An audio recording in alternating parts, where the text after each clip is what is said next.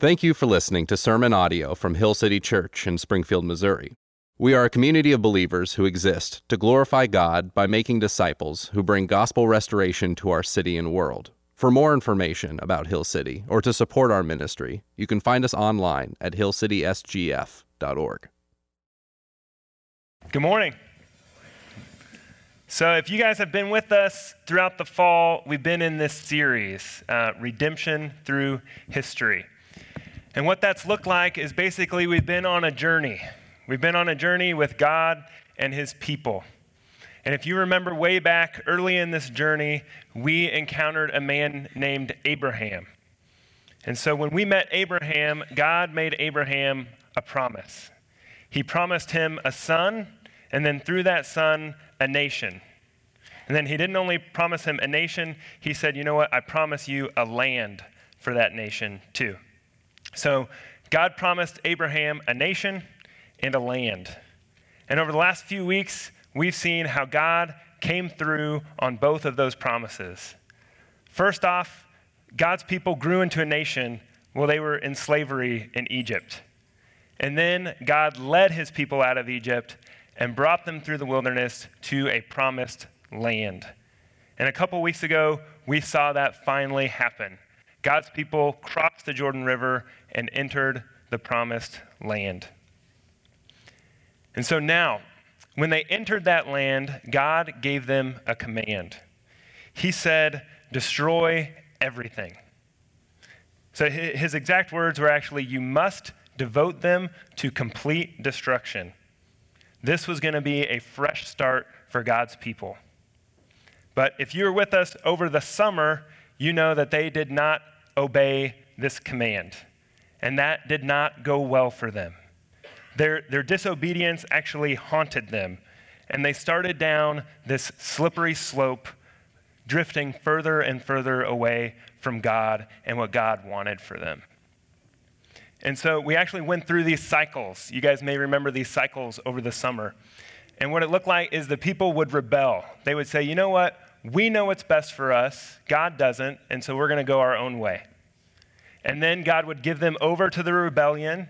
God would be angry with them, and then he would give them over to the rebellion, and they would be oppressed by their enemies.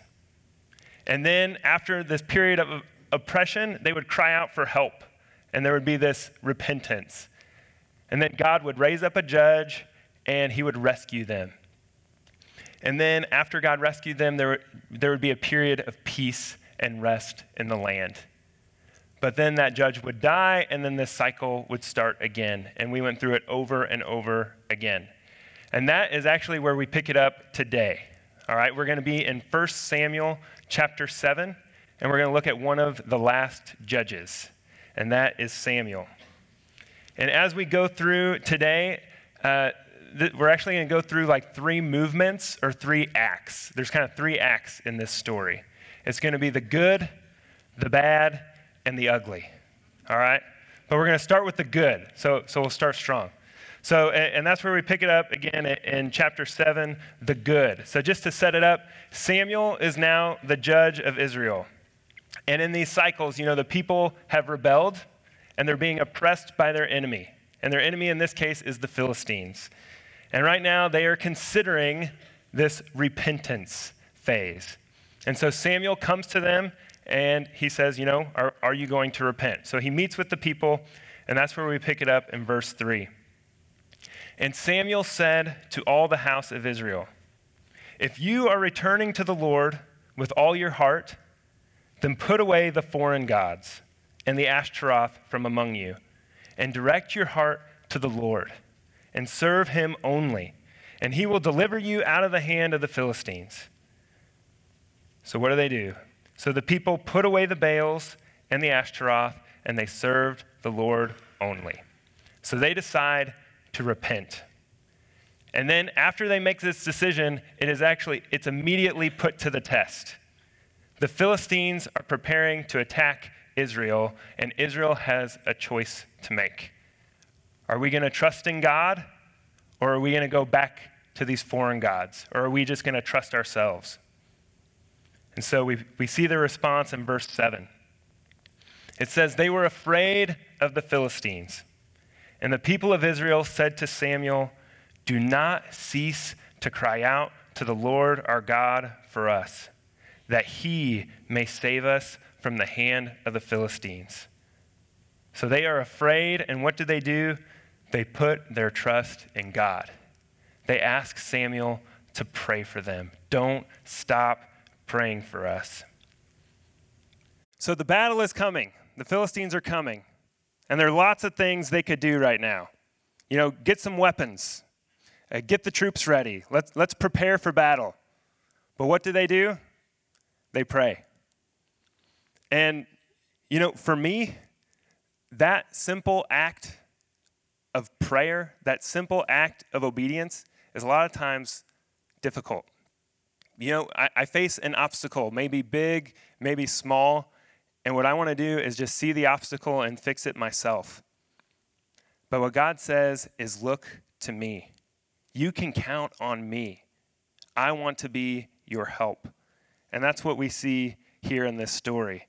Uh, in verse 9, and Samuel cried out to the Lord for Israel, and the Lord answered them. As Samuel was offering up the burnt offering, the Philistines drew near to attack Israel.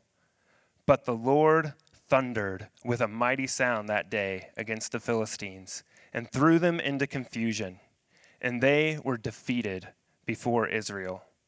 And the men of Israel went out from Mizpah and pursued the Philistines and struck them as far as below Bethkar. Then Samuel took a stone and set it up between Mizpah and Shen and called its name Ebenezer. For he said, Till now the Lord has helped us.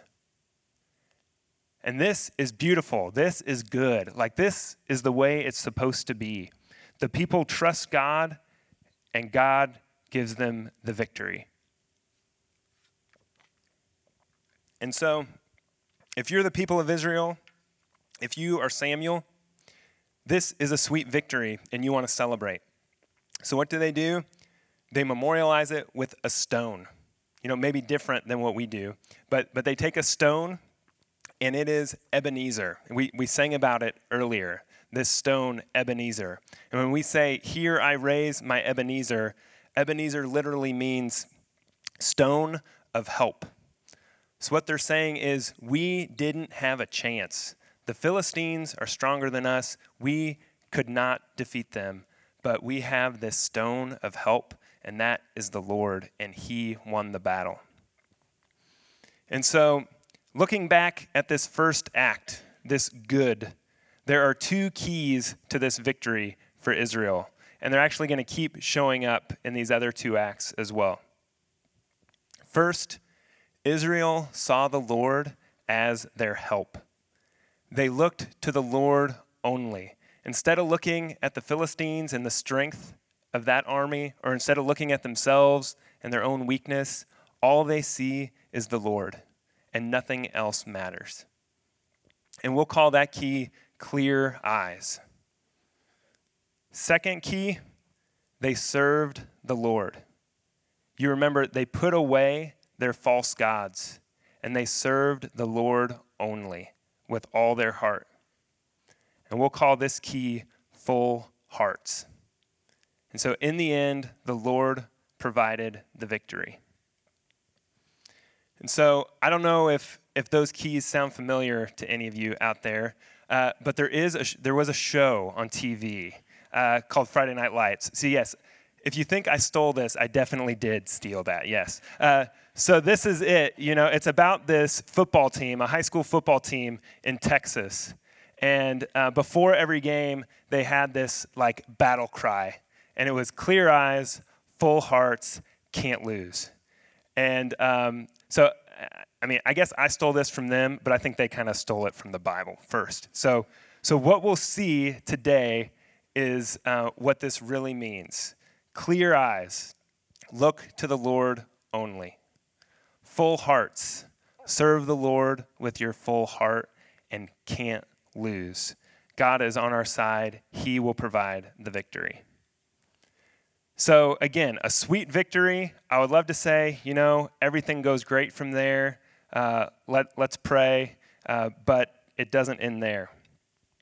Unfortunately, what starts next is a series of events that will actually lead to a tragic ending. And so that brings us to the second act. Act one is over. We move on to the bad. And we'll pick that up in chapter 8. When Samuel became old, he made his sons judges over Israel. Yet his sons did not walk in his ways, but turned aside after gain. They took bribes and perverted justice. Then all the elders of Israel gathered together and came to Samuel at Ramah and said to him, Behold, you are old, and your sons do not walk in your ways. Now appoint for us a king to judge us like all the nations. But the thing displeased Samuel when they said, Give us a king to judge us. And Samuel prayed to the Lord. So, what we see here is, is Samuel's like, Okay, you can call me old, and, and you, can, you can talk bad about my kids, but you cannot go against the Lord and ask for a king. He is your king. It, it hasn't been that far from this good, sweet victory. It's like Samuel is saying, Remember, Ebenezer, you know, the Lord is our help, the Lord is our king. And so he pleads with the people, but the people come back and they say, No, we want what we want. We know better. We want a king. And so Samuel takes this request to God. And then we see God's response. And the Lord said to Samuel, Obey the voice of the people in all that they say to you, for they have not rejected you, but they have rejected me from being king over them. So the people get their wish. They reject their true king for a human king. And then in chapter 9, we get to meet this human king that they wanted. In verse 1 of chapter 9, it says, There was a man of Benjamin whose name was Kish, the son of Abiel, son of Zeror, son of Bechorath, son of Aphiah, a Benjaminite. So, what is this man like? He is a man of wealth, and he had a son whose name was Saul, a handsome young man. There was not a man among the people of Israel more handsome than he. From his shoulders upward, he was taller than any of the people. So the people decide, you know, Samuel is old, his sons are crooked. We want this guy. We want the wealthy, handsome, young, strong man. And Saul becomes their king. And so, meanwhile, Samuel has this last chance. So, Samuel meets with the people and he has this farewell address. It's, it's this one last speech that he gives to the people to try to turn their hearts. And it's like he's saying, okay, you have a human king. That's fine. But remember who your true king is. The Lord is still your king, the Lord is still your help. And so we'll look at this speech in chapter 12. First Samuel comes to the people, or eh, Samuel comes to the people. And the way he starts this speech is he wants to point to what the Lord has done for them. In verse 7, it says, Now therefore stand still that I may plead with you before the Lord concerning all the righteous deeds of the Lord that he performed for you and for your fathers. And then Samuel reminds them of all the things the Lord has done for them. The Lord, he led you out of Egypt. The Lord brought you to the promised land. He gave you victory after victory in the promised land. Remember the Lord. And then in verse 14, he says, If you fear the Lord and serve him and obey his voice and not rebel against the commandment of the Lord, and if both you and the king who reigns over you will follow the Lord your God, it will be well. And do not turn aside after empty things that cannot profit or deliver, for they are empty. He is saying, Trust the Lord, and it will go well. Trust yourself, and you will be empty. It will not go well. And he knows that there's going to be ups and downs. And so he wants to remind the people you know, in the midst of your ups and downs, God is constant. The Lord is the same. He says, For the Lord will not forsake his people. And then finally, Samuel brings it home here in, in verse 24. It's his closing statement of this plea to the people. He says, Only fear the Lord and serve him faithfully with all your heart, for consider what great things he has done for you. He says, Only fear the Lord and serve him faithfully with all your heart. So Samuel is getting back to those keys to victory that we saw in that first act in the good. He says, Fear the Lord, see the Lord only with clear eyes, serve him faithfully. Trust and follow Him alone with a full heart. Remember, God is on our side. We can't lose. And so Samuel just lays his heart out on the line, and then in a minute we'll see Israel's response. But before we get into that, I want to look at these keys just a little bit closer. And so the first one is fear the Lord.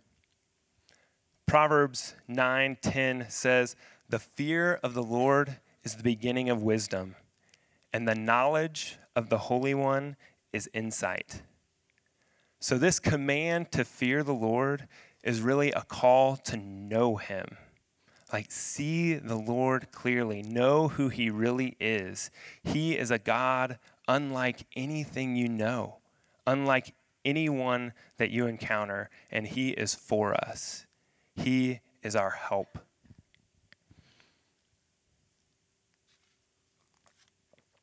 So, as we look at this, we'll go back. When Moses um, encounters God, he asks God, what he should call him. And God responds with this Hebrew word Yahweh, or I am. And when we see uh, this appear in the Bible, we don't see this Hebrew word Yahweh. It's actually the Lord in all caps.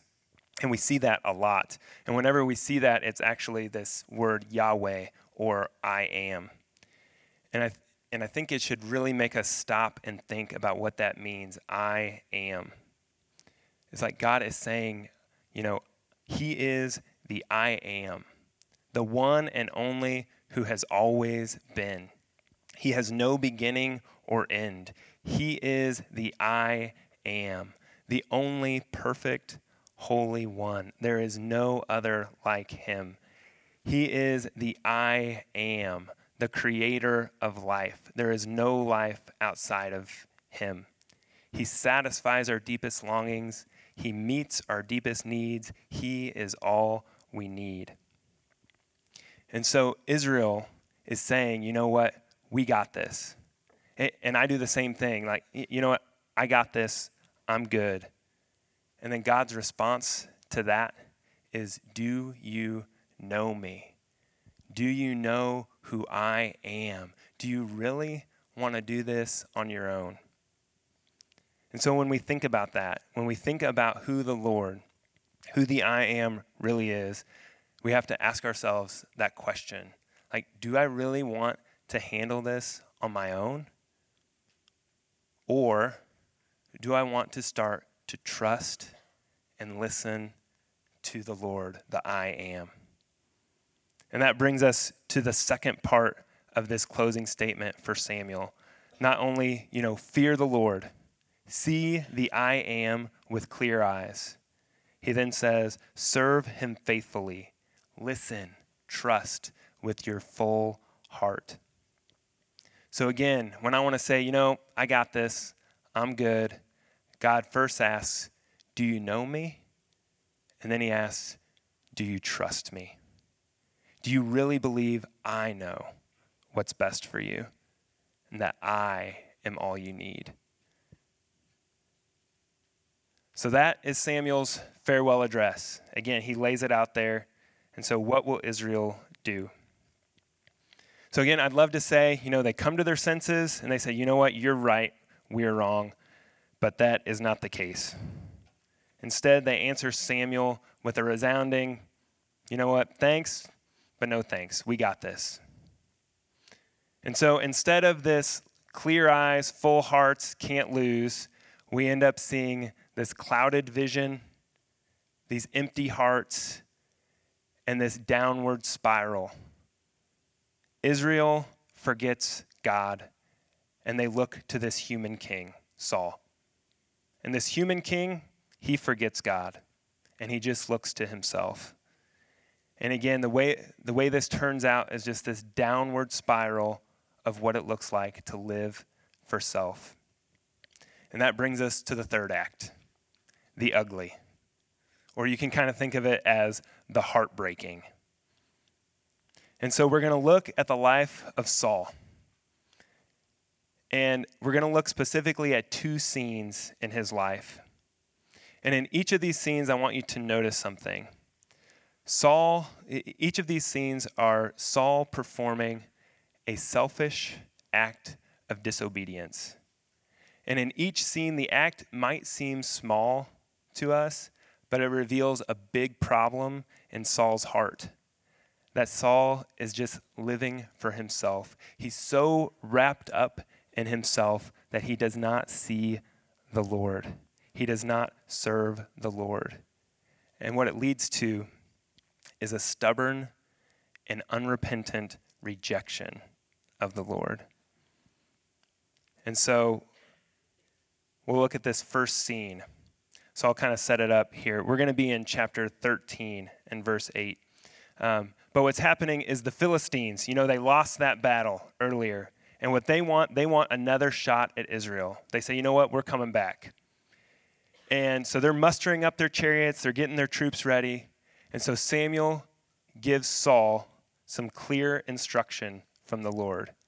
He, he gives him, he says two things. He says, Saul, I will meet you in seven days, and I will offer a sacrifice. So Samuel will meet him, and Samuel will offer a sacrifice. But it's getting close to those seven days being up, and Israel's getting a little bit nervous, and Saul's starting to get a little bit nervous. That brings us to verse 8. Saul waited seven days, the time appointed by Samuel, but Samuel did not come to Gilgal, and the people were scattering from him. So Saul said, Bring the burnt offering here to me, and the peace offerings. And he, Saul, offered the burnt offering. And as soon as he had finished offering the burnt offering, behold, Samuel came. And so I think it's important to notice here that it's still the seventh day. You know, Samuel came right on time, but Saul sees the people scattering, and again, he panics. And so Saul goes out to meet Samuel and greet him. And I just got to imagine Samuel walking up, expecting, you know, okay, it's been the seven days. We're going to meet. I'll do the sacrifice. But as he's walking, he sees this smoke. You know, he, he smells this fire. And, and I got to think he's confused and he's disappointed. And so he approaches Saul, and Samuel said, What have you done? Again, he's just confused and he's like, why? Why have you done this? And so, in response to Samuel, you know, he's just been called out on his disobedience. Saul has this great opportunity to come clean and say, you know what? I messed up. I got impatient. I panicked. You know, I should have waited. I should have trusted. But that's not how Saul responds. As we read his response, I want us to notice where Saul is looking, where his eyes are set. And Saul said, when I saw that the people were scattering from me, and that you did not come within the days appointed, and that the Philistines had mustered at Michmash, I said, Now the Philistines will come down against me at Gilgal, and I have not sought the favor of the Lord. So I forced myself, and I offered the burnt offering. And Samuel said to Saul, You have done foolishly. You see, Saul's eyes are fixed on everything but the Lord. There is no fear of the Lord, no clear eyes where he sees the Lord and everything else fades away. Instead of the fear of the Lord leading to wisdom for Saul, what we see is the fear of everything else leading to foolishness.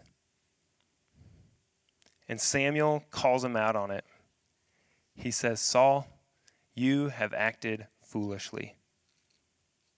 So that's the end of our first scene where we kind of zoom in on Saul. And what we see is there is no repentance on the part of Saul.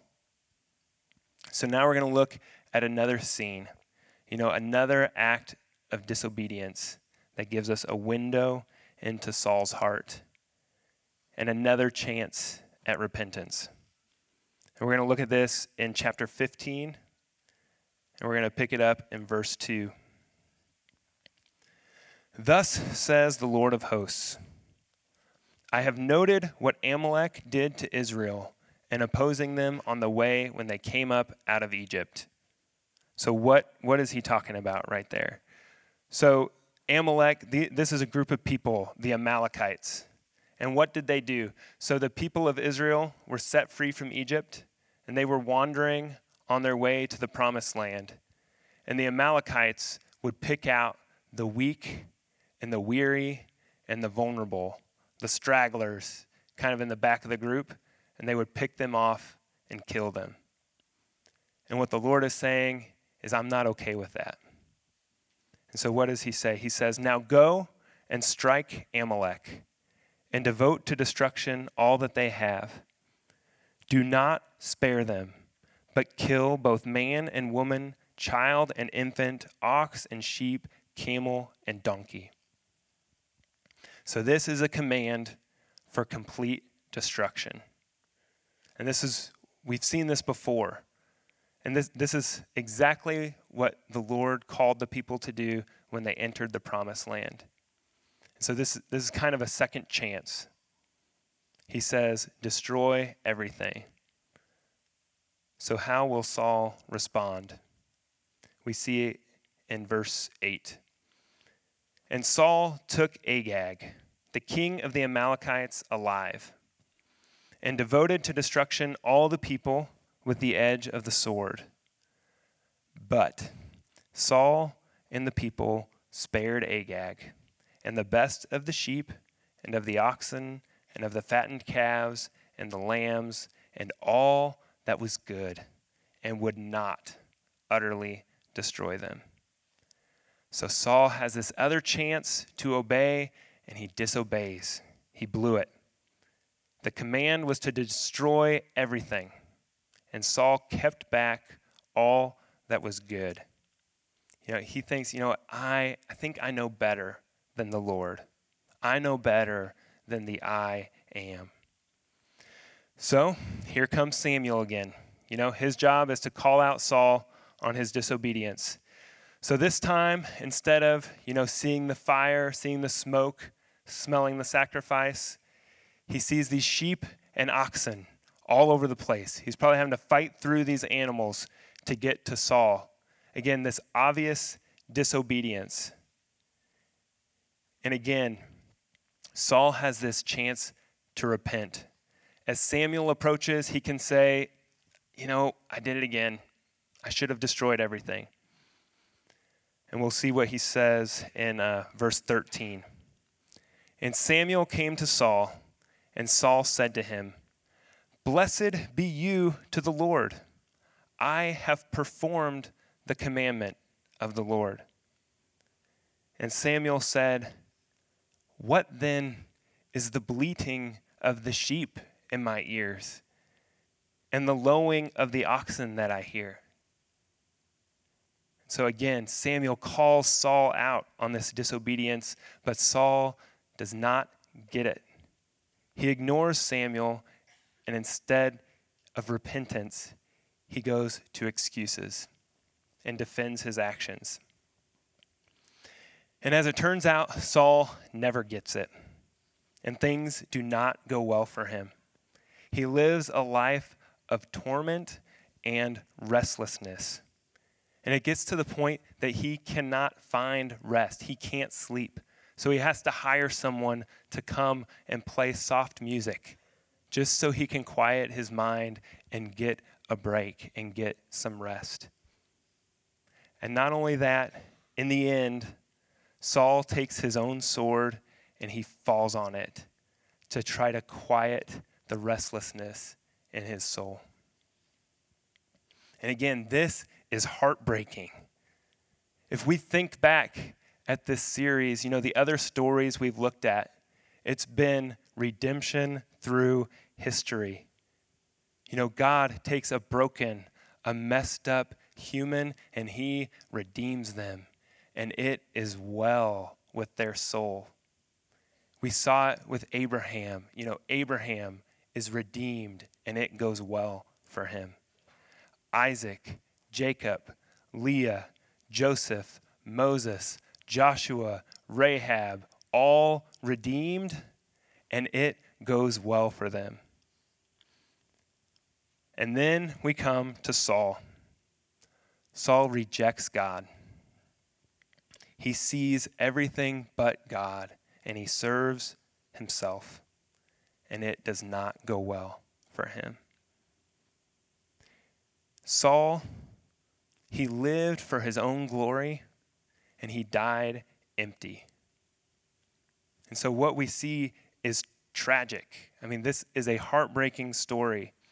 And before we move on, we have to make sure that Saul's tragic life is not in vain, but that we learn from his mistakes. For me, I know there are sheep bleating and oxen lowing in my heart there, there are these little idols or little areas in my life that I don't want messed with. I, I just want to keep them to myself. Or maybe I just want to ignore them and say they don't even exist. Or if I do acknowledge them, I say, you know what? I got this. I can handle it on my own. And the Lord is pleading with me. He's saying, Fear the Lord. See me for who I am with clear eyes.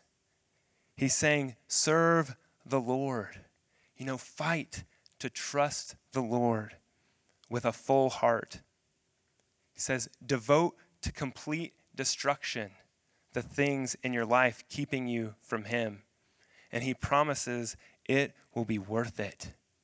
I will give you rest. You can't lose. So, Saul's tragic life is not only a warning to us, but it also points to a need for our true king. Isaiah describes this true king as very different than Saul. He says, He had no form or majesty that we should look at him, and no beauty that we should desire him. This king is not wealthy He's not handsome. He's not strong. Yet, what did this king do? He was pierced for our transgressions, he was crushed for our iniquities. Upon him was the chastisement that brought us peace, and with his wounds we are healed. Paul describes this king in Philippians, our true king he says, Christ Jesus, though he was in the form of God, did not count equality with God a thing to be grasped, but he emptied himself by taking the form of a servant, being born in the likeness of men. And being found in human form, he humbled himself by becoming obedient to the point of death, even death on a cross. Therefore, God has exalted him and bestowed on him the name that is above every name, so that at the name of Jesus every knee should bow in heaven and on earth and under the earth, and every tongue confess that Jesus Christ is Lord to the glory of God the Father. Now that is a king, a king unlike any other. So we look at Saul and we see a king who lived for his own glory and he died empty. And then we see Jesus. He emptied himself and was exalted to a glory we could never imagine. And not only that, but he invites us in to that. He says, Join me. He invites us into his kingdom and into his glory. He says, Let me teach you. Let me show you the way.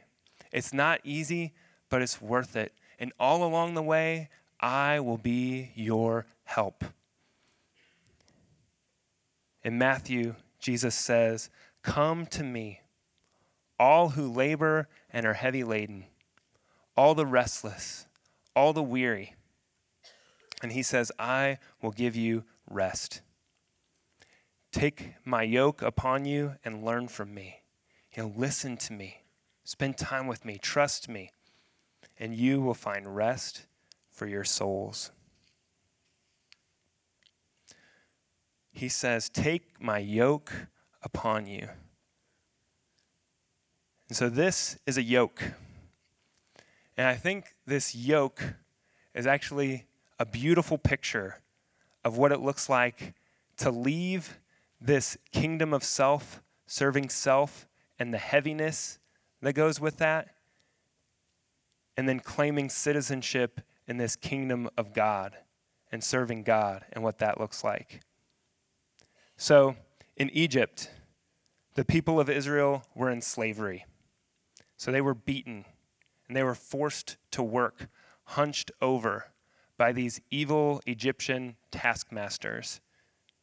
And then the Lord, I am, set them free. The Lord says, I have broken the bars of your yoke and made you walk erect. And this is what Saul never understood. It never clicked. Saul lived hunched over, beaten down, restless in his sin, bound to the yoke of self, living for the kingdom of self. But when we see our true king with clear eyes, and when we serve our true king with full hearts, Christ breaks that yoke. He breaks the bars of the yoke of sin and self that keep us hunched over and weary and restless, and He makes us walk erect. We are set free to take on the yoke we were made for. A yoke that fits, a yoke we share with Christ. And Christ says, I will do the heavy lifting. Come to me, I will give you rest. So, the work of knowing the Lord, knowing I am, trusting in Christ can be hard, but it is good because it is the hard work we were created for, the yoke we were made for. And what Jesus says is, we can't lose. Take my yoke upon you, and I will give you rest.